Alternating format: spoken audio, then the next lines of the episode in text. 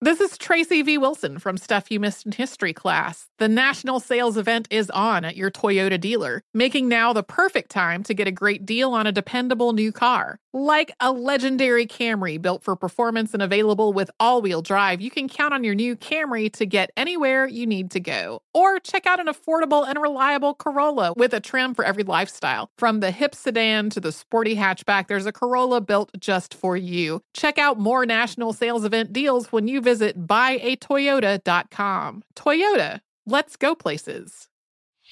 Whether it's your first time betting or you've been gambling for years, have a plan and know the game. Be aware of the rules and odds before you gamble. Set a budget and never gamble with money you can't afford to lose.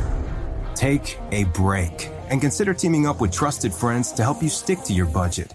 Remember, if you or a loved one has a gambling problem, call 1 800 Gambler 24 7 or go to helpmygamblingproblem.org for free confidential services. CNN Underscore's Guide to Sleep has tons of recommendations for products that can help you get the best night's sleep ever. All right, let's face it, most of us have had trouble falling or staying asleep at some point, and there are a lot of products and hacks claiming to be the solution to our sleepless nights. That's why the CNN Underscore team spend hundreds of hours testing products to find the ones that can make a huge difference in the quality of your slumber. Visit underscore.com now for our ultimate guide to getting better sleep. Welcome to the Scene to Scene podcast. I am your host, Valerie Complex. Today, I am chatting with Ji Young Yoo. Ji Young stars as co lead in the six part limited series Expats. I think I learn a little bit with every character that I play. I think usually I play a character and it causes enough introspection that I learn something about myself. I honestly can't gush enough about Freaky Tales. I'm so excited to share it with more people. If you like what you hear, be sure to review, like, and subscribe to the Scene to Scene podcast Charges is created by Portal A and Control Media. It's produced by DB Podcasts in association with iHeartRadio. This time, a former Suns player who you might remember as T Rex. More video in just a moment, but this is Rex Chapman's mugshot, and we are learning a lot more about the charges. charges. And if I was in a situation today where somebody tried to jump on Matt and I had to use my gun again, I'll do it again. You know, it was either going to be me or you, and whether that meant basketball, fighting, hard foul, I was trying to eat. We were scrutinized on TV. We was talked about on TV. We was shown being arrested on TV and taken to jail on TV. Not the fan. We were. Stevie, I got a feeling I know what the tears are about, but what are they about? Welcome to Charges with me, Rex Chapman. I am very excited to announce that not only will this be our first episode with two guests at one time, it will also be our first two part episode series. That's how engrossing and important my conversation was with my guests, Stephen Jackson and Matt Barnes. They are men who are both NBA champions and award winning podcast professionals with their show, All the Smoke from Showtime Basketball, Black Effect, and iHeartRadio. Before becoming a pillar in sports media or podcasting, a former athlete needs to check a lot of boxes during and after their career. They must be opinionated, outspoken, charismatic, while having a pinch of calculated and controlled crazy. This is Charges. Charges. Welcome to Charges. I'm your host, Rex Chapman. In my day, there really wasn't an outlet for athletes who felt they were misunderstood or had differing opinions or even just didn't want to talk through a filter. Everything had to be done through a mouthpiece. Often that mouthpiece was a journalist, writer, television personality, team, or PR rep, someone that was not you yourself. They didn't know your life, your experiences, and yet they were tasked with trying to take you and your life and turn it into a story. Thankfully, in many ways, it's not like that anymore the way we learn about athletes has changed. The filter can come off, the fans can get a more intimate experience, and the athletes, they can be themselves. My guest today, well, they made a career out of being themselves on and off the court. They're both NBA champions. They're both known as great teammates, hard workers, and guys who weren't afraid of grinding in their careers.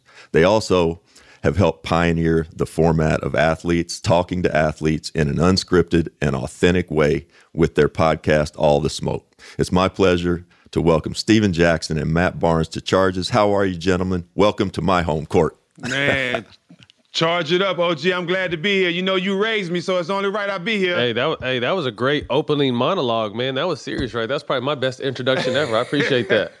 There we go. There we go. It's it's all love here. We'll talk about some of the shit, but yeah, we'll talk about the good stuff too. You know, uh, where did you both grow up, and did you know that basketball was going to take you places professionally? Matt, let's start with you. Uh, I grew up, uh, moved around a little bit. Uh, you know, dad sold drugs, so we bounced around a little bit from the Bay Area up to Sacramento. Um, I was actually a football player first. You know, I grew up playing football, watching my dad play football. He used to play tackle football on the street, and I, as I got taller, I started kind of picking up basketball. So I didn't really take basketball serious until maybe the end of junior high. I mean, I was always playing in leagues, but just you know, football was always my heart, my passion. Um, in high school, was an All American in, in, football and basketball, and just felt like there was going to be some more longevity in basketball. Um, although my career to get started was a grind and a roller coaster. Shit, actually, my whole career was a was a grind and a roller coaster. But you know, once I after that 2006 uh, seven We Believe team, I kind of became a household name. But um, you know, basketball up until college was kind of it was really you know what do you want to do football or basketball? So again chose basketball had a 15 year career and uh, man i've been able to pivot out of that into media. So it's been a fun grind. Amazing. How how uh, uh what position in football? I was a receiver. So yeah uh, receiver. I led the nation in touchdowns my senior year you know, had like 53 catches for 1,200 yards and 28 touchdowns. So, like every Damn. other catch was a touchdown. So, literally, football was my first sport, but and was recruited by everyone uh, for football too. But like I said, looking at the longevity at the time, you know, coming out of high school in 97, 98, there wasn't any 6'8 receiver. So, I didn't really have anything to model myself after or kind of understand if there was going to be some longevity in this space. Although Harold Carmichael, you know, back in the 80s uh, with the Philadelphia Eagles. But outside of that, there wasn't really guys my size doing what I did. So, I took the other route where there's plenty of guys my size doing it and, and made a career out of it. Nice. Jack, what about you, Jack? OG, uh, it started for me. I was born and raised in uh, Houston, in the Third Ward area. Uh, rest in peace, George Floyd. Um, but I was raised in Port Arthur, Texas, about an hour and a half away. My mom moved to Port Arthur when I was like four or five years old. And, um, you know, the, the saying, you either slang rock or have a wicked jump shot. Um, I grew up in that type of area, and um, I didn't know I was talented until um, that I had a chance. Until I was like eight, nine, and I played in the game at the YMCA, and we had the final score was 44 to 42. I had 42 out points. Everybody around me knew, you know, but this kid had something. And, and during my career, you know, doing growing up in Port Arthur, Texas, I did so many things that could have ruined my life, that could have stopped me from making it this far. But my city, Port Arthur, Texas, the people in my city took care of me because they saw something in me that I didn't as a youngster. So I give a lot of props to my city for protecting me and shielding me from, from all the trouble and drama that was going on in my city. And um, my family put me in positions to, you know, go to Oak Hill. I won a state championship in Port Arthur, Texas in my high school. Then I went to Oak Hill, um, ended up uh, signing with the University of Arizona and not getting in in school because I didn't pass my test because I didn't take school serious. And they ended up winning the national championship my freshman year. Yeah, so I, I, ended up missing out on national championship Arizona, but the bet it was a blessing. God always had his, uh, his um, hands over me and always had me covered. During that year, my baby mom didn't want me to go back to Port Arthur because she knew the trouble and the, and the gang banging and all the stuff that I was into as a kid. And she told me to stay with her. Well, I did not know she had a relationship with the Suns organization. And as you know, uh, she woke me up one morning and brought me down there to play pickup with you guys which I had no idea where I was going, and I ended up playing well, and I ended up getting drafted with the only pick that the Suns had that year, and you were there. So, and that's when my career started. But I had no idea or no clue that I'd make it to the NBA. But when I got the opportunity, shout out Danny Ainge, when I got the opportunity, I never looked back. Man, it, I, I remember it like it was yesterday. You came down and, and we had a squad. I mean, this was Steve's rookie year, Nash rookie year, Jason Kidd, KJ. And what stood out, you were the first guy, you it was an and one kind of era, but you were the first NBA player I remember. You came in and you had this move where it was kind of like a crossover, but it would hit hit the floor and then hit your shin and then hop back up into the same hand. And man, we all were dying. Like you made several people fall down, and I, it was just something we had never seen before. But also, you were wildly athletic. Uh, you could tell that you were going to be a pro, but you just you were so young, Steve So young. Yeah, I had to bounce around. I had to bounce around. Uh, they drafted me and guaranteed me 250000 was a blessing because it changed my life and I ended up breaking both of my feet. They sent me to the uh, CBA, and I went. They sent me to Australia, and I broke both of my feet and bounced around a couple years. But I thank the Suns and I thank y'all, Rex, because just opening that door for somebody. People don't know if you just open the door for somebody. Sometimes that's all they need. And the Danny Ainge and the Suns, you guys did that for me, man. I'm forever appreciative. Yeah, well, you can't just uh, fake six eight and skilled. That's what you. right. That's what you guys are. That's what you guys are. You're both champs, NBA champs, which is amazing uh, especially since you were both second round picks, well traveled. Uh, do you guys talk about that amongst yourselves? Uh, not much. We don't talk about it. I think uh, for the most part, I think that's what makes us inseparable. That's what makes the respect that we have each other because we both know we've been through the grind. You know, we don't need applause from the outside audience for us to know what we went through to get to where we at.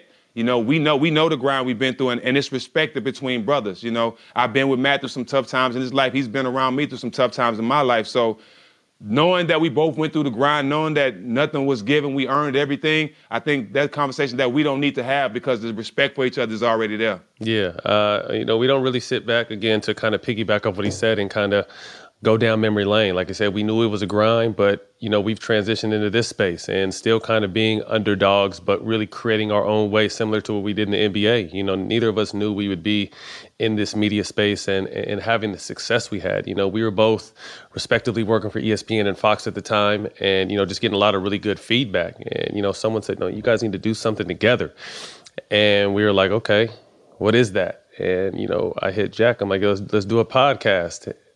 And he's like, "What's the podcast?" I'm like, "Shit, I don't know, but I'm gonna figure it out." um, and then uh, one, one, of our guys, uh, E, who's the producer on All the Smoke, he actually filmed. Um, he did a Demarcus Cousins documentary, and I spoke on it. And after it, we were just kind of chopping it up, and that's what I was doing.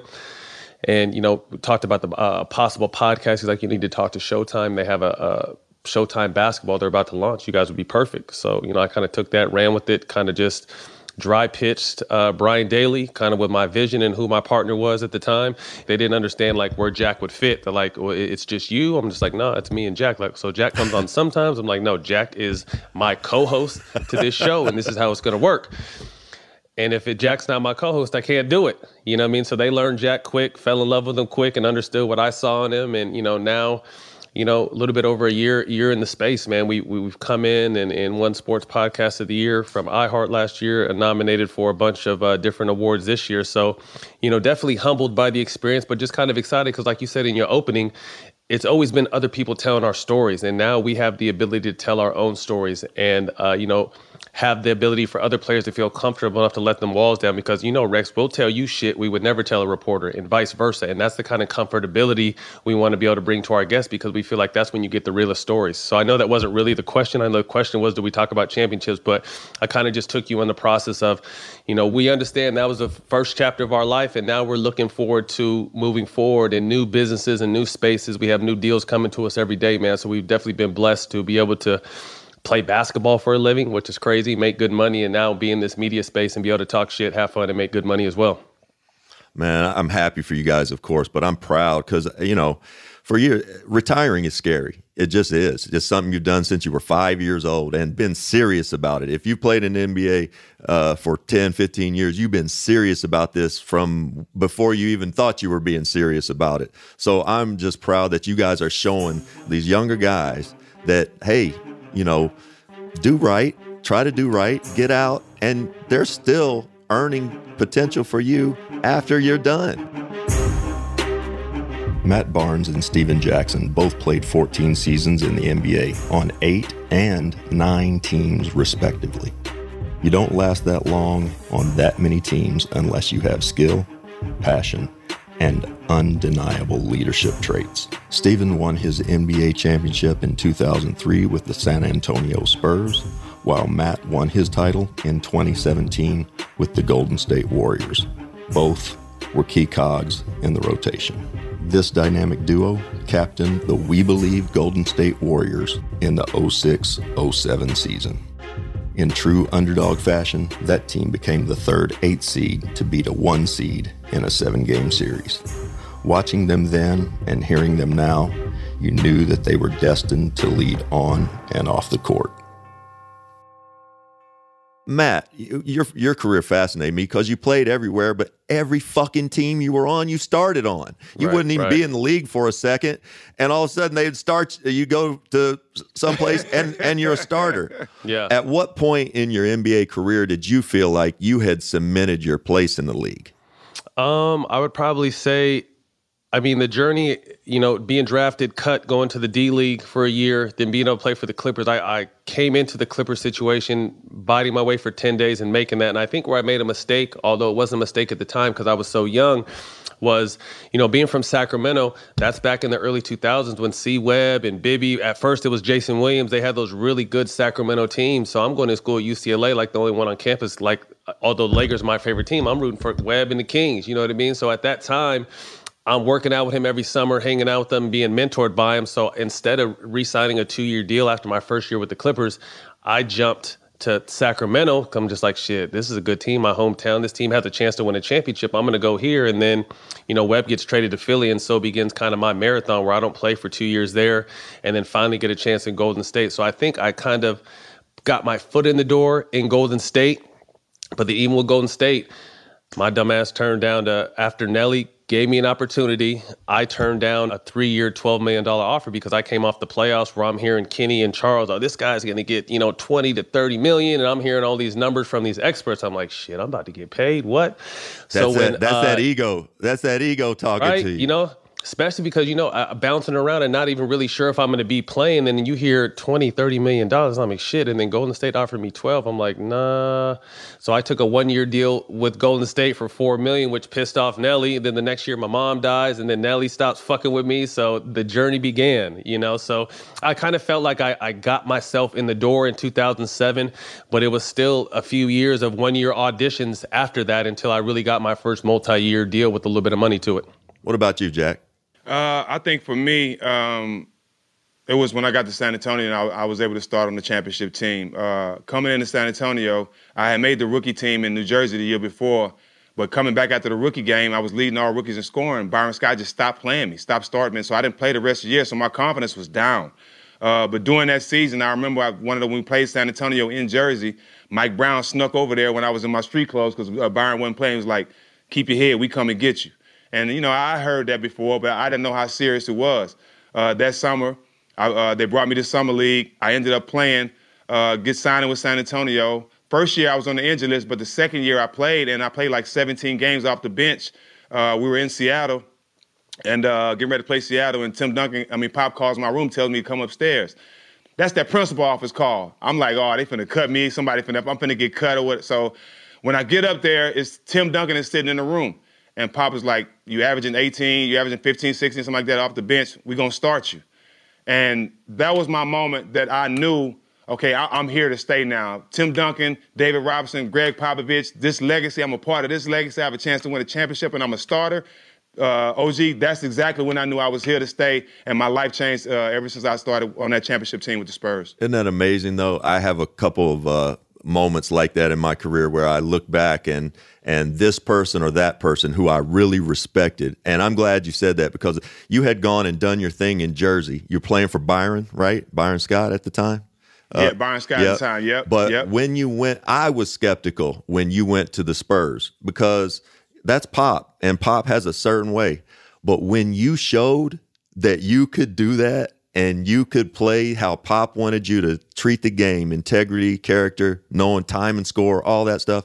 Once I saw you could do that, I knew you were on your way. I mean, you, you were going to be undeniable. It, hey, hey, Rex, it was tough though. I bet it was tough I because bet. you know, you know, you know me. Where I come from, he would- like I make one mistake, he'll pull me out the game, and at times I didn't know how to handle that. But I had Steve Kerr, I had Steve Smith, I had Kevin Willis, I had I had those guys that had my back. That when I come out the game blowing up, if I didn't have those veterans, I wouldn't have made it. And I'll be the first to say it because they had experience. They taught me how to be a man. They taught me how to be a professional, and I needed that at the time. And that's the only reason I made it in San Antonio. Rex, I think that's one thing, not to cut you off, that is missing from today's game because the game is so young. You know, you look at last year where Steph Curry is the oldest player on the Warriors and he's only 32. You know, when you came in the game, when Jack and I came in the game, and Jack gave you a perfect example, you need those veterans. Even if they're not getting consistent minutes, even if they're not this, they serve their purpose and, you know, possibly save Jack's career. I know I've had vets in my ear, like I just mentioned C Webb earlier, that kind of talk me off the, the edge at times. And I think that's what the game is missing because,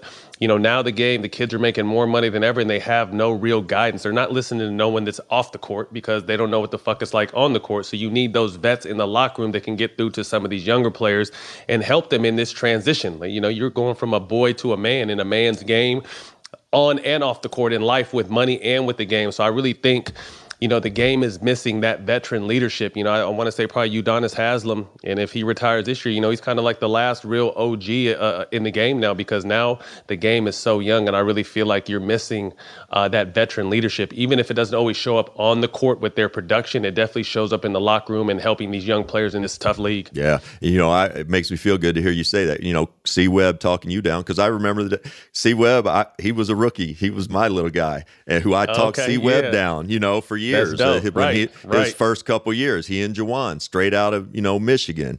So your tax refund belongs to you, not an identity thief. Over $6 billion in tax refunds were flagged by the IRS for possible identity theft in 2023. If you're in a bind this tax season, Lifelock can help. Lifelock monitors and alerts you to identity threats you may miss on your own, even if you're careful with your personal information. And if you do become the victim of tax related identity fraud, Lifelock has US based restoration specialists ready to help solve your identity theft issues. Plus, all Lifelock plans are backed by the Million Dollar Protection Package, meaning Lifelock will reimburse you up to the limits of your plan if you lose money due to identity theft.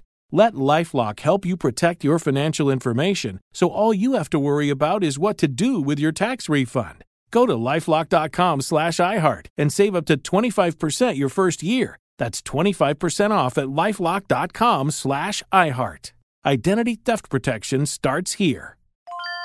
This is Holly Fry from Stuff You Missed in History class. The national sales event is on at your Toyota dealer, making now the perfect time to get a great deal on a dependable new SUV, like an adventure ready RAV4. Available with all wheel drive, your new RAV4 is built for performance on any terrain, from the road to the trails. And with plenty of passenger and cargo space, plus available tech like wireless charging, you and your entire crew can stay connected. Or check out a stylish and comfortable Highlander with three spacious rows of seating for up to eight passengers. And with available features, features like the panoramic moonroof, you can sit back, enjoy the wide open views with your whole family. Plus, both RAV4s and Highlanders are available in hybrid models, so no matter your style, you can drive efficiently and save on gas. So visit your local Toyota dealer and check out amazing national sales event deals on RAVs, Highlanders, and more when you visit buyatoyota.com. Toyota, let's go places.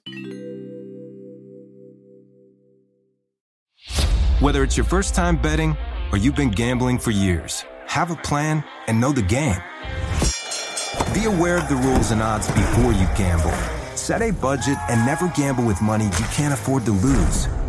Take a break and consider teaming up with trusted friends to help you stick to your budget. Remember, if you or a loved one has a gambling problem, call 1 800 Gambler 24 7 or go to helpmygamblingproblem.org for free confidential services.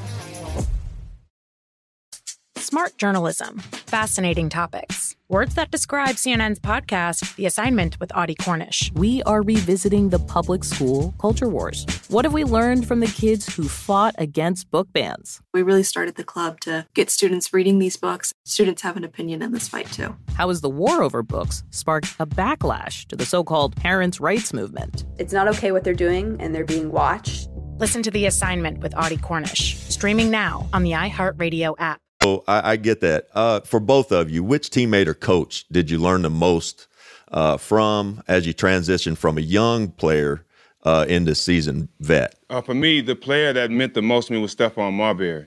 My first year, I remember uh, I had never been out of Texas, and I never been on the East Coast like that. And I showed up with, uh, and you know, in Texas, we wear a lot of heavy starch in our clothes. Mm-hmm. Mm-hmm. Um, mm-hmm. and we could take our jeans off and just stand up by themselves, right? So I got off the plane with my starch down jeans, and everybody looking at me like I'm a, like I just got off a UFO, and everybody just laughing at me, pointing at me. As soon as I got there, Steph was like, "Uh-uh, we can, I ain't gonna even let them do this to you." so look.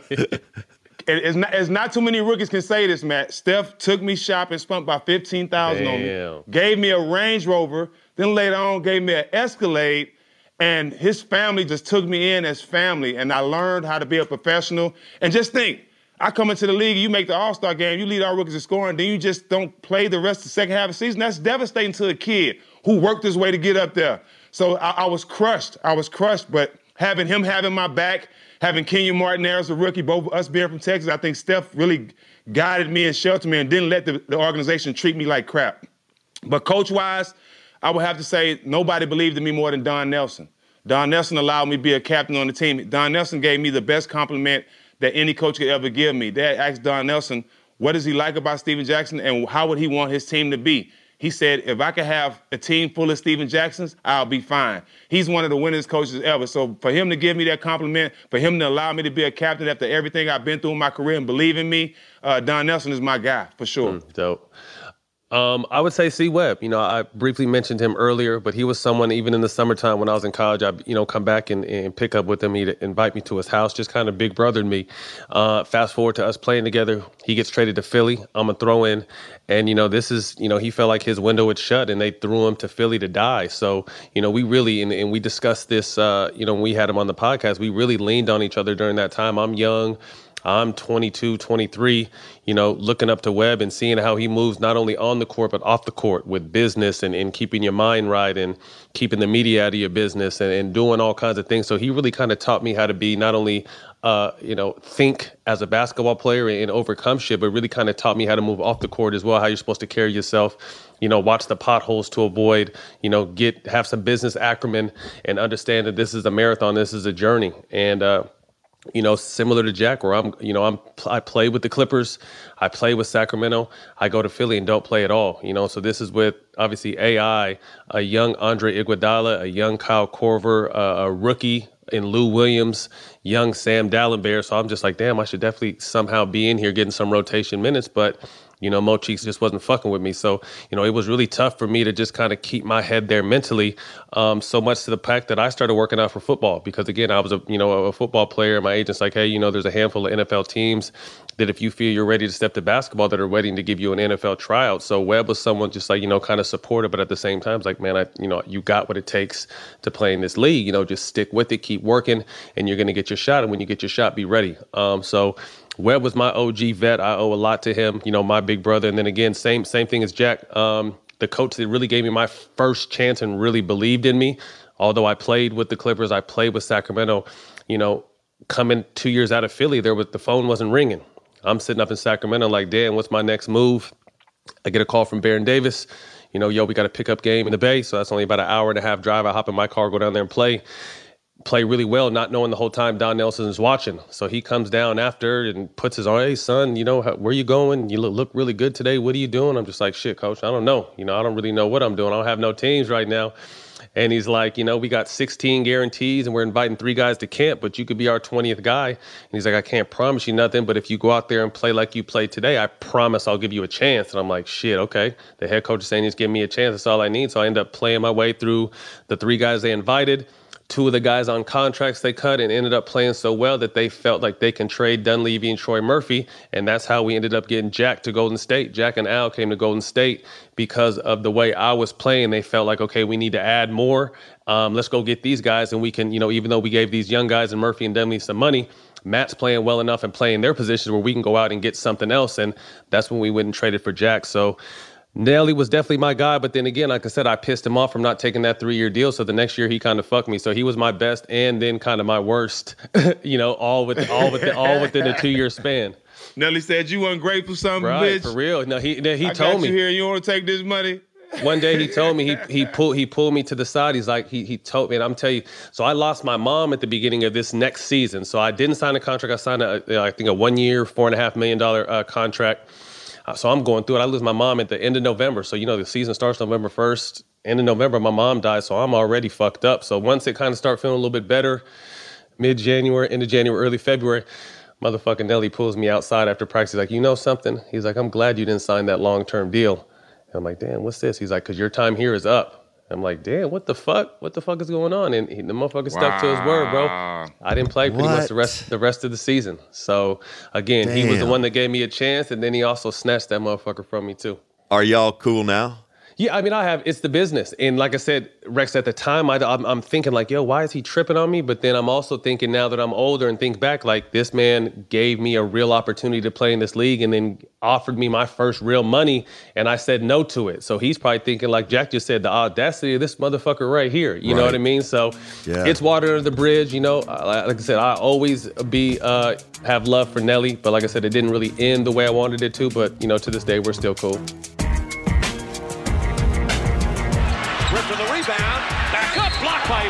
Foul. And Ibaka throws, and then Barnes shoves Ibaka. The officials better get in the middle. Ibaka very hot, as is Barnes. Well, Stephen Jackson just blew his top, second technical of the game, and he's gone. Eight seconds to play. Barnes down the lane. And rejected by Hickson. Barnes doesn't like that. Take that. Now Barnes heads into the locker room. He'll go looking for him. The whole security is back there. All right, well, guys, I'm gonna change gears for a second on charges. You know, we focused on the best times, obviously, but while also reflecting on the most, you know, rough patches that made us who we are today. You've both had your share of run-ins with the law. Uh, you both were at, at times in trouble with and while in the NBA, and in a lot of ways, you've been known for being tough guys who aren't afraid to get after it. Do you agree with that perception? You know, Stevie, let's start with you. Yeah, I just didn't like the gangster title they tried to put on me. I never been a gangster. I've been, I'm always been a man, and I've always been somebody who had my brother's back and and not worry about the consequences. And that's just been me. That's how I grew up. My older brother was killed when uh, probably four minutes away from me, and I was, it was nothing I can do about it. So that haunted me in my whole life, and I always vowed to be my brother's keeper. I'd do anything for my brother. So. Um, the gangster title was never me. I've done some gangster shit in my life. Let's keep it real. You know what I mean? I'm name name another NBA player that's been in the shootout while he was in the NBA. But I'm not that person now. You know, um, everything I've been through as far as on basketball court, what people don't understand, Rex, I've never been in a fight in an NBA game with an NBA player in my whole career. You know, the only the only incident I had was when they threw a beer on my teammate, and yeah, they were supposed to get their ass whipped because they shouldn't be throwing stuff on players. So, and I, and I don't regret hitting that fan at all. I regret losing three million dollars behind it. But if that happened today, they wouldn't have took our money, and we wouldn't have got suspended with all the stuff that's going on today. But um, I didn't mind it because I played the game with that passion. I played the game uh, like I was willing to die to get a win. And that's why I had a good career. You know, I knew I wasn't as talented as some guys, but I knew that I cared more. I knew I was wi- I was willing to put more on the line to win the game for them. And that's just the attitude I had, and people respected that all around the league. And that's basically it, man. I, um, like I said, we all make mistakes. Even with uh, being on probation and violating probation, having to do seven days in jail while I was in the NBA, that all was a learning lesson for me. Look at me now. I don't smoke. I don't drink. I'm a Muslim now. Like all those things made me uh, be, uh, perfected me to be the man I am today, and I don't regret any of it, man. I embraced my journey. I embraced who uh, everything I've been through, and uh, it wasn't a mistake. It was meant for me to go through those things to be able to grow. And long as you're evolving, who cares? I'm with you. What about you, Matt? Um, you know, I kind of say a reputation is earned, whether good or bad. And I think to make the league, there was some shit I just had to do. You know, it was either going to be me or you. And whether that meant basketball, fighting, hard foul, I was trying to eat. You know what I mean? So I think my reputation early on preceded me because I was someone who wasn't afraid to get physical, you know, kind of at the end of where physicality was really allowed. The early 2000, there wasn't, you know, it was kind of starting to transition more into you can't touch no one or do nothing. You know, so I was kind of an old school. And I would just say I was a football player playing basketball, you know what I mean? And similar to Jack, you know, obviously there's people more skilled, but I felt like no one had more heart than me. And I was going to do whatever it took to be on that court. And as you mentioned earlier, you know, Rex bouncing around on different teams, and no matter what team I went to, even on the Warrior team, the championship Warrior team I played on, I'm either starting or the sixth man or seventh man, the absolute worst, but I'm at least playing 18 to 25 minutes at my lowest point. You know, so my whole thing was a grind and a marathon. And I think, you know, in my later years, I kind of was able to kind of shed the perception of me only because of social media, you know, because the, the NBA needed bad guys just like they needed good guys. I kind of felt like you know, I was kind of had the bad guy narrative, and then rest in peace to our brother Kobe. And that in 2010, when I ball faked him, that was kind of like, okay, you're the bad guy. We're you're the person we're gonna boo in every arena. How dare you fuck with Kobe? This, this, and that. So at times it would hurt me because I would be getting all these hateful messages and all this kind of shit. I'm like, damn, I'm not a bad guy. But then at the same time, I kind of flipped the switch, like all right, well, fuck it. You want me to be the bad guy? I'm gonna be a bad motherfucker then. So I'm gonna be this Embrace bad guy. it. Exactly. I embrace it, and it allowed me to play 14 years in this game. You know, 15 years overall. But you know, if you want me to be this person to fit this narrative and, and, and it allows me to make a bunch of money and, and play the game of my dreams, I'm gonna do that. So only through social media, I feel like myself and Jack that we're kind of able to show the world who we really are. You get to see the other side now, and that's why we enjoy what we do so much from a podcast standpoint because I think there is narratives that the media may paint now, but now more than ever. We can strip those and we can help other people strip those by allowing them to tell their true stories. Like when me and Jack were first coming up, there was no way we could have said what I just told you because there was not an outlet for it and there wasn't a writer unless there was a writer that really fucked with you that was going to give you that platform or their opportunity to speak your piece. So now that we have you know everything we need in front of us we've been able to kind of shed those stigmas. And we weren't bad people we just played with a lot of heart and we're going to do whatever it took to help our team win. You know i played every game like it was my last because you know for my first five or six years i was on one year deals. So every game was not only an audition for my team but it was an audition for the rest of the league. And like i said it was either going to be me or you and it wasn't going to be you. So that's kind of the way i looked at it and got a reputation from it. But again people who take the time to get to know me and fuck with me you know, they do just that. But if you don't take the time and you just want to throw insults or negative things my way, it doesn't really matter to me because you didn't take the time to get to know me in the first place. My, I really am. I'm so happy for you guys, and you guys put this stuff into great perspective. I had on Bonzi Wells, you know, a couple weeks ago. My brother, yeah, my boy. yeah, Yes, sir. yeah. And I played against Bonzi, I think, for one year, but I just wish back in because they called them dudes the jailblazers, guys. Crazy, They right? called them Yes. the jailblazers. they called them thugs. They called them the jailblazers, and they didn't have anything but a weed charge, if that. Right. I just wish that at the time, Bonzi and Rasheed could have had a podcast Right. because Right. the whole narrative would have changed. And Wallace is fouled, and Wallace did. Oh, Wallace! Chest. This has potential to be serious if they don't get between. Stephen Jackson and Rasheed Wallace trying to be peacemakers. Now Jackson yelling. Jackson challenging Derrick Coleman. Somebody should just get Jackson out quickly as possible. Artest's in the stands. Oh, this is awful. Fans are getting involved. Stephen Jackson's in the fans. Rasheed Wallace going into the stands. The security trying to somehow restore order. And players are going at it. The players trying to help each other out. Steve, let's focus on you for just a second. Being involved in that malice at the palace, whatever the hell they call that. I spoke with Ron with Metta about it uh, on our second episode. What do you remember about that night and the aftermath for you? Well, going into that game, I knew that was my first year. I just got traded there. You know what I mean? I just signed my big contract, but I knew it was a rivalry between the Pistons and the Pacers. I knew I was going into a war zone. Um, but I knew we was a whole different team. I knew what I brought to that team, something that they had missed. And um, coming to that, we knew that you know we were one of the best teams in the league. I think we were like 14 and five at the time or something like that. We had a good record, and this was the game to let the NBA know all around the world that this is our year to win the championship. Jermaine was an All-Star. Ron was Defensive Player of the Year. Ron was just dominating on both ends of the ball, and I knew I had to come in and be a smaller Ron Artest, but not as good, and uh, just been able to shoot threes better. And I came in and played my role, and. Um, at the end of that game, we were up 15 points, 45 seconds left, and um, my our whole attitude was, okay, we made our point. Let's get up out of here. Um, it, it was some issues from the previous Eastern Conference Finals. Like I said, I wasn't there, and that I didn't know about. I didn't know it was beef and tension, you know, still to the point where guys wanted to still make hard fouls, really, when the game was over. Somebody put a battery in, in Ron's back to get a foul from last year to get his foul. He's like, you can get your foul now, Ron. We didn't win the game. And when I heard that, I was at the free throw line. So when I heard that, I instantly guarded Ben running down court. I said, nah, Ron, go get somebody else. I got Ben. Just so he wouldn't foul him, so we can get up out of there and go home and, you know, be the best team in the league at the time. Well, as I'm guarding Ben, the clock, you know how we do, Rex and Matt. When, when the game is over, when you guard somebody, you don't want the clock to run out. You ain't gonna foul them.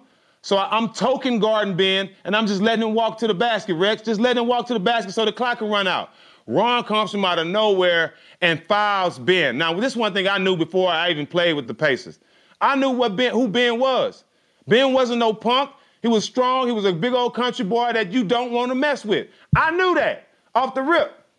So when they when he fouled him, the first thing I did was like, oh man, here we go. And we didn't eventually get in the middle of it until we seen them back far enough apart where they couldn't just go to blows. See, if you look at the tape, we stood there for a minute to see if they was gonna lock up first, because you know, Ben got the right to get his get back. And Ron wasn't gonna run. That's one thing about us. You know what I'm saying? Back then, if the fire eventually happened and guys lock up, we're gonna let them go ahead and get it in right quick. But we gonna break it up. Well, they didn't lock up, so we jumped into it and tried to break it up. Rip Hamilton is my class of 96 brother. We've been tight. Uh, Rasheed is my brother. I looked up to Derrick Coleman. But in that moment, if you see if the tensions were so high, we all was getting into it. We all was arguing and pushing back and forth. And after things calmed down, you know, even with going in the stands, when the, the punches start being thrown in the stands, Rasheed came up there and got me. He came up there to make sure I was straight to get me out the stands because there was too much going on. And uh, it just went bad fast, man. But I think if I can't wait till we all can sit down together because everybody has respect for each other. And it, it was just the tension from basketball and guys want to be great. The love is still there. I just hate it happened that way for the world to see because, like you said, we went to jail, we lost money, we got some wrong, wrong Ron missed out on a championship. That was our championship year. They suspended him the whole season, Rex, because somebody threw a beer at him. And, t- and in today's society, you throw a beer on somebody, that's assault. That's assault. So I hate Ron missed out on the championship. And the biggest thing that I took away from it was we messed up Reggie Miller's last year. That was his year to win the championship. That was Reggie's last year. And Reggie felt like he was confident in us to get us that championship, but that one moment ruined our whole year. Damn. Damn you know, there's something going on with fans in the arenas lately. You know, fan spits on Trae Young at Madison Square Garden, at which, by the way, I'm in the stands right then and there. If I see a, I mean, it's not even a debate. If I saw somebody, come on, come on, right. that's not even a debate. You already know, right? Yeah, somebody spits on him. Someone then throws a water bottle at Kyrie. Uh, it's starting to get out of hand. Did we learn from the malice at the palace at all? I mean, how do you think about the relationship between the fans and the players in the arena right now? Well, we didn't learn from that because they only punished us. Yeah, yeah. You know what I mean? We were scrutinized on TV. We was talked about on TV. We was shown being arrested on TV and taken to jail on TV. Not the fan. We were. And that's all the NBA cared about. They didn't care about us. They cared about their business. And that said a lot at the time. The NBA has to do something about these fans because Mike Tyson said it best. And it's just like on social media people, social media's make people too confident to say things and do things without getting punched in the mouth. And that's where we are today. Uh, I completely agree. Completely agree.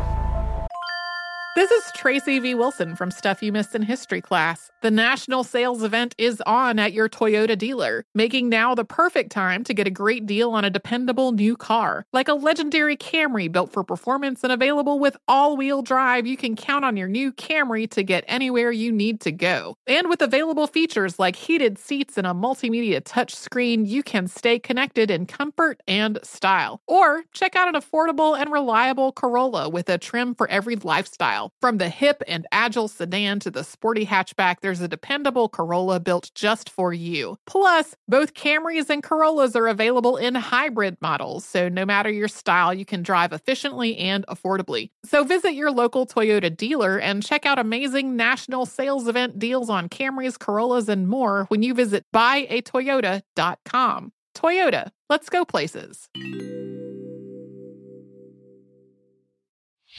Whether it's your first time betting or you've been gambling for years, have a plan and know the game.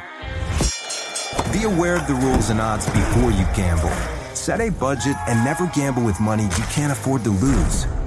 Take a break and consider teaming up with trusted friends to help you stick to your budget. Remember, if you or a loved one has a gambling problem, call 1 800 Gambler 24 7 or go to helpmygamblingproblem.org for free confidential services. Martha Stewart, the original influencer. When I think about anything, I think about the way that she did it first. The media mogul. Five to six years ahead, she saw what was coming. The prisoner. The rise, the fall and the reinvention of an American icon. Once Martha paved the road, everybody else pretty much copied her. A CNN original series, The Many Lives of Martha Stewart, now streaming on Max. Hi, I'm Antonia Blythe, and this is 20 Questions on Deadline. Joining me today is Alison Brie. Welcome, Alison. We got second place in my seventh grade lip sync contest for one of the songs on that album. The one that was like, You've already won me over. Oh, that's a good one. Yeah. It's a very of all slow. The, of all the options. In spite of me. Like, what did we do? It's so slow. Don't forget to listen to 20 Questions on Deadline. Thank you again, Alison. Thank you. The Malice at the Palace cost Stephen Jackson 30 games in suspension, millions in salary, and had him pleading no contest to misdemeanor assault charges stemming from the melee. Heading into the 2006 2007 season, the Indiana Pacers were still trying to repair their image some two years after the brawl in Auburn Hills. Stephen was 28 years old, and during a night off after training camp on Friday, October 6th, 2006, he went with his Pacers teammates to Club Rio in Indianapolis, Indiana. There occurred an altercation that altered his career and almost cost him his life. Stack, tell me about the night of October 2006. You and some teammates went out to a strip club in Indiana, led to you firing your registered gun and being hit by a car and eventually pleading guilty to a felony count of criminal recklessness. You protected Jamal Tinsley uh, outside of the club from getting jumped, right? Were you in fear for your life at that moment? Yeah, well, well, one thing about it, I was actually, me and Al Harrington had left the club early, and I was pulling out the parking lot, Rex. We were in training camp. Uh, so me and Al wasn't drinking or nothing that night. We were just going out to, to bond with the team because the whole team was out. Um, and as we were leaving the club, I see Jamal Tinsley running out the club, and I see three guys following him. Well, by that time, you know, I wasn't the type of guy where it ain't me. I might as well go and keep going. Now I saw him. I backed up, hopped out, and like you said, my gun was registered. As I'm going over there to help him, it's more guys coming out the club. So, and I seen a group of 30 guys in the club when I was in there. So I know it's more guys coming out.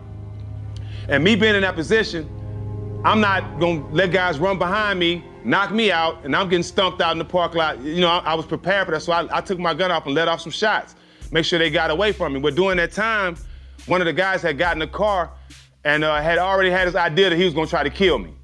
Um, he zeroed in on me, and as I was running to my car, Rex, he dashed out the parking spot, and then we in a parking lot, about 45 miles per hour in an old school car. So he was coming so fast where I couldn't get out the way. But the fact that I was sober, the fact that I was think I was in my, my right mind, I just turned sideways where he couldn't take my legs. Because if I'd have stood there, he would have took my legs. I'd probably been dead or paralyzed for the rest of my life.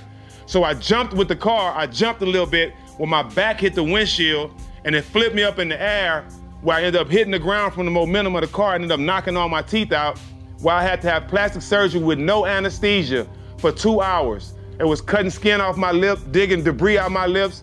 All my teeth was going. The most pain I've ever been through in my life. I stood, my adrenaline made me stand right up.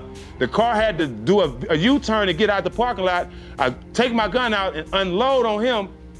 As soon as I realize my clip is empty, I pass out and I wake up in the police car. And the only reason I woke up in the, I remember being in a police car because they had Marquis Daniels in cuffs as well at the time. And I'm sitting there, he, he Marquis think I'm dying because he see my mouth is shattered and, and ripped open and I'm unconscious.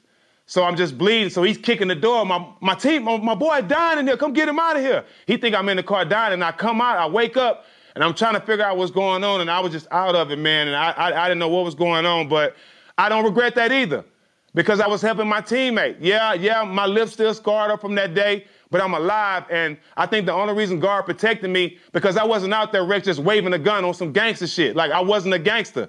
I was protecting my teammate. I had a gun license, and I did what I had to do. And if I was in a situation today where somebody tried to jump on Matt and I had to use my gun again, I'll do it again. Your teeth look good though. Now. They do. Look at them. Look yeah, at them. thanks, bro. yes, they do. yeah, because I had a, I had a gap at the time, Matt. So that I it, it remember. actually was a benefit. It I remember. but Rex, I mean, you know I mean? Like I said, all that what he just said obviously is crazy, but that's kind of what led him to us. You know, Indiana feels like, okay, well, shit, okay, this motherfucker's crazy, so we need this. So that's how the world works. He ends up getting traded that season to Golden State, and that's how, you know, our relationship becomes what it is. And we make a historic run that same season and it kind of been kind of shedding the stigma since then. But that's when I spoke earlier. I think, you know, incidents like the malice and incidents like that, the politics of the game is kind of what kept Jack from acquiring accolades that he definitely deserved, whether it be all stars or first team all defense or this kind of shit, because of the trouble he got off off the court. And it wasn't him on no bully, waving a gun, have fun shit. It was always in defense of his brother. So that's why, you know, I love this guy and respect him and will do anything for him. It's beautiful.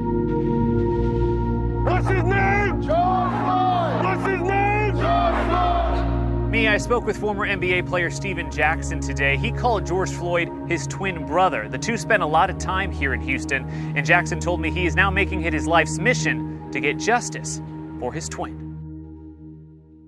Do you think, as athletes, but also as black men, you have the responsibility to use your platform to talk about the problems in society? that uh, haven't been getting enough attention decade after decade, or is it a choice that every person should make for themselves? Yeah, I think it's mandatory because, and it's not just black, as, a, as a black man, I think it's mandatory for us, but it's mandatory for everybody that wants equality. Thank you. You know, if you can look at somebody from every race like I can and tell them I love them and mean it just like I can tell you I love you, Rex, and you know I mean it, and I know it's reciprocated from you, you know, then that's how the world's supposed to be. That's the answer to getting equality. That's the answer to stop all this racism, doing your part. Everybody has a part to play, not just because you're an athlete, not just because you have a voice, but everybody has a part to play in getting this thing right and getting rid of the people who hate, getting rid of racism and stuff like that. But, but we have a voice.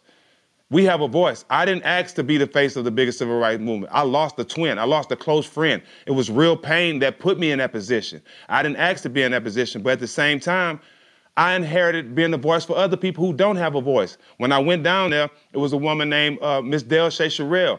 Her son had been put in the cell for eight hours and had a pre-existing condition, and they left him in there to die. And she had been screaming for help, but nobody heard her until the day we went down there and had that press conference for my brother. So I inherited being other people's voice, but we all have a voice to play. And if you're not out here helping people and trying to help somebody benefit or, or pick somebody up, then what are you doing? I think really it's to each his own, but we feel it a responsibility for us because we have been through so much shit and we had lost friends and family members and could have took a turn right or left that could have made us a statistic on the wrong side of the fence, you know, so that we've been able to make it through, although different journeys for Jack and I, but similar at the same time we've been able to make it through. And again, second round picks who got cut and had to grind, uh, you know, both able to win championships. But then, you know, our second act, you know, we're seeing deals and getting situations like we were stars in the league. And like I said, we, we knew we were role players, important role players, but we were never like superstars or all stars. Although Jack should have probably been an all star, but he got in that fight and politics came into it. But fuck that. But again, I think that because the way we move and how real we are, we've been getting these doors opened that normally don't happen to guys that kind of had our journey or our type of careers you know so we do feel it's important to not only speak on sports but speak on social issues that may not get attention and now more than ever it's not so much about shut up and dribble they tried to pull that shit it didn't work because we are as Jack is, you know, led the biggest march our history's ever seen. We are advocates not only for social justice, for social equity. We, we know we're big proponents in the cannabis space where we preach for people and, and help people get funding in the cannabis space. We're in the social justice space. We're fathers. We're business owners. Uh, we do philanthropy. I mean, there's so many facets to us that you know, we feel like that obviously getting in this space, we were going to have to talk about sports, but we really want to talk about life because we're all affected by life. And uh, I think we've done a good job of doing that. I'm with you. Couldn't have said it better. Last year or two, last four or five been really tough. You know, I say it all the time. You know, I'm fortunate that I just get to learn about racism. You guys wake up black every day. I wake up white every day. And it's on all of us. If you got a platform and you're not trying to use it to help advance the agenda, then you're doing it wrong. That's my opinion. I love you guys for doing what you're doing for reals. Uh, Jack, you've been known to talk about your relationship with gangs and based on where you're from and, and the world you knew.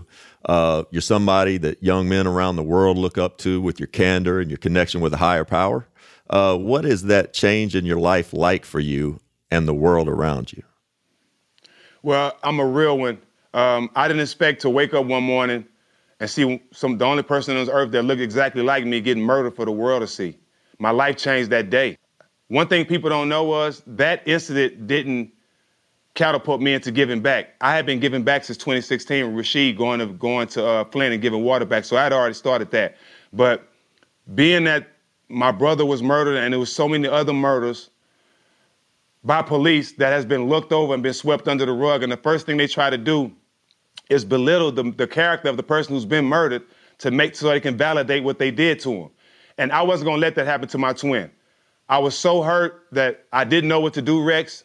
I just led with my heart. Something told me to go down there and stand for him because one thing I did know, out of all the people that had been murdered by police, none of them had a, the, one of the biggest podcasts in the world. None of them had an NBA champion as a twin, and none of them had a voice like I had. So it was mandatory that I stand up for him.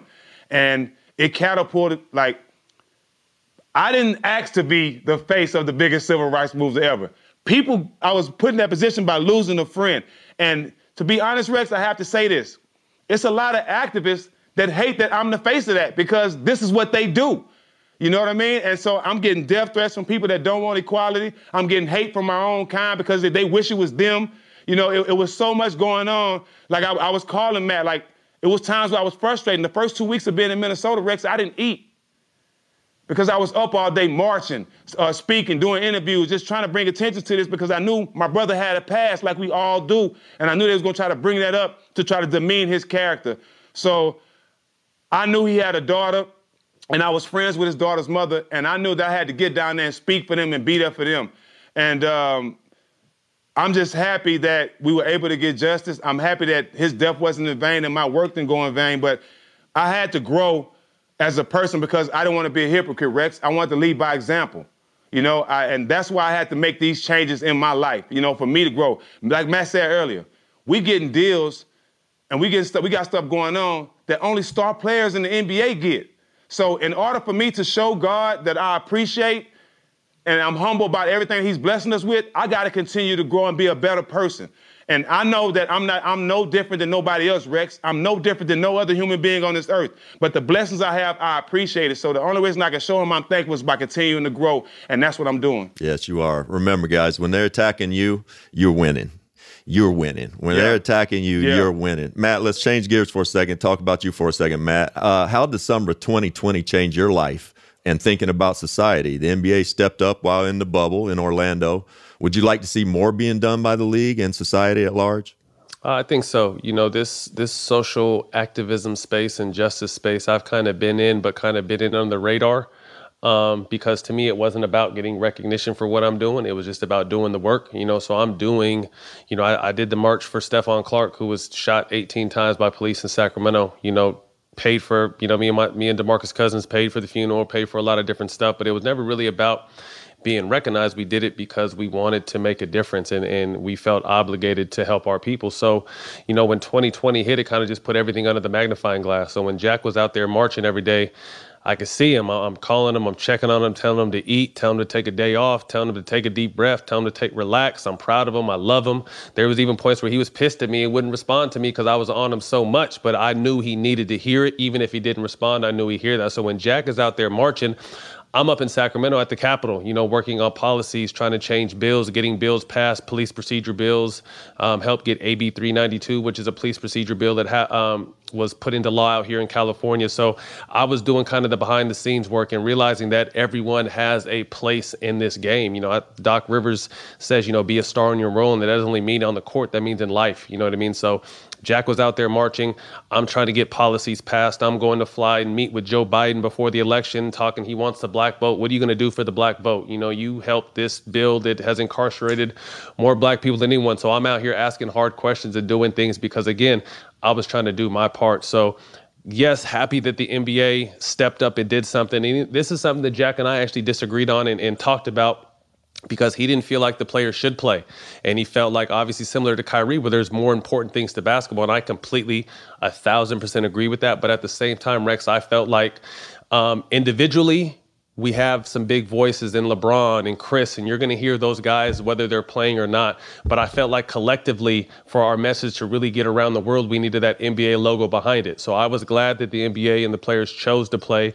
I'm glad they took every single interview and opportunity to whether it's even just putting Black Lives Matter on the court, people might not think that does something, but the fact that a multi-billion dollar corporation, sporting corporation is doing that, it's a big deal. And the fact that the players continue to push and say people's names and get things done, understanding the power we have now. So I think that 2020 experience united us and understood that, you know, and it's not only when I say us, it's not blacks. To me, it's us versus hate. So hate comes in every shape, form, and color. So we understand that our allies may not be the same color to us, and our family or friends may be on the opposite side because they have hate in them. So to me, it's everybody versus hate. But I love the people that came together for one thing, which was love and equality and continuing to push the message. So, you know, Jack with his marching, me doing what I was doing, the NBA doing what we're doing, we're all continuing to push this message. And I feel like for the first time, after 400 plus years of unequal footing that they're starting to listen. So now what what is our strategy moving forward? You know, we understand that the power in our numbers. They call us minorities and when I say minorities it's everybody pretty much but white people. The only reason why they call us minorities is to keep us in our place. If we come together, we're actually the majority where actually there's more of us than there is of them and i kind of think that's what they fear. So i think we we learned that when we come together we can flip states we can do things that we never thought was possible we have people thinking that the election was rigged because so many people the color of us came out and actually voted for the first time so there's power in numbers i hope we continue to grow off that and learn from it and again it's not white versus black black versus asian white versus it's not it's love versus hate because again hate comes in all shapes forms and colors. And we have to eradicate that. We have to continue to call people on their bullshit. Some people may need to be slapped. You know what I mean? Some people feel comfortable saying crazy stuff in your face and it's not the days where we just have to take anymore. So i'm not obviously condoning violence but sometimes violence it happens in the process. But again the world is listening and what is going to be our message moving forward? What is going to be our strategy moving forward? Because we fought we've rioted we've burned things down and that's got a little bit of attention. But now that they're actually listening what are we going to do with our minds to help better not only us but better our kids futures? Stevie i'm uh i got a feeling i know what the tears are about, but what are they about? Yeah, it it just you know hearing Matt talk, it just took me back to that place, man. Like it was so many people, Rex, that was on my phone calling. You know when the cameras was around or when the story was hot. You know what I mean? But and that's why I say I'm my brother's keeper. That's why I love Matt so much because those people are nowhere around now. I'm still doing the work. My tears are still here, and uh, and uh, to know how he was there for me and to know what I was going through at that moment. Um, for everybody that was around with the cameras and, and and and for him to still be here on my side, like I appreciate that. And it just took me back to that spot, man. I, I um just thinking about you know everything I was going through at that moment, man. But I just appreciate my brother so much, man. And, and like the tears will never go away because I really lost a friend. My mama tell you, you know what I'm saying? If, she even thought that was her son, her son at times when she saw him, that's how much we looked like. And uh, it just took me back to that place for a second, man. Where you know these tears are not fake; they real. So yeah. when it, when I feel it, they come out. Good, good. Let them out. The horrifying murder of George Floyd happened and was broadcast on May 25th, 2020, in Minneapolis, Minnesota, after then police officer Derek Chauvin handcuffed, put face down in the street, and put his knee on the neck of George Floyd for 9 minutes and 29 seconds, killing him while onlookers filmed but were not allowed to intervene. This all occurred because George Floyd was suspected by a grocery store employee of using a counterfeit $20 bill. On June 25, 2021, Derek Chauvin was sentenced to 22 years and six months after being convicted by a jury in April. May George Floyd rest in peace. May we all use our voices for justice and equality for all. I want to thank you for listening to part one of our part two series with Matt Barnes and Stephen Jackson. Part two will air next Tuesday at 9 a.m., 6 a.m. Pacific for those who are subscribed on your favorite podcast platform. This is Charges.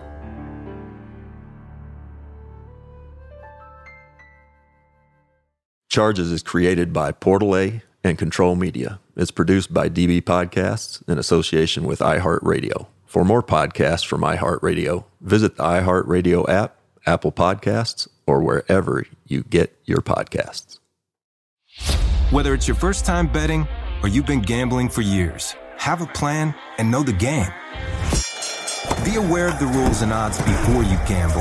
Set a budget and never gamble with money you can't afford to lose. Take a break and consider teaming up with trusted friends to help you stick to your budget. Remember, if you or a loved one has a gambling problem, call 1 800 Gambler 24 7 or go to helpmygamblingproblem.org for free confidential services. As someone who lives for politics, when a major scandal unfolds, it was shocking. I have to know what were they thinking? Backroom deals, huge amounts of money, CIA secrets, sets off a firestorm in Washington, affairs. No way this guy's got a mistress. Corruption. I knew I was a dead man. Warning it's even messier than you thought. United States of Scandal with Jake Tapper, Sunday at 9 on CNN. Hi, I'm Antonia Blythe, and this is 20 Questions on Deadline. Joining me today is Alison Brie. Welcome, Alison. We got second place in my seventh grade lip sync contest for one of the songs on that album. The one that was like, You've already won me over. Oh, that's a good one. Yeah. It's a very of all slow. The, of all the options. In spite of me. Like, what did we do? It's so slow. Don't forget to listen to 20 Questions on Deadline. Thank you again, Alison. Thank you. There's plenty to celebrate in March and. Ex-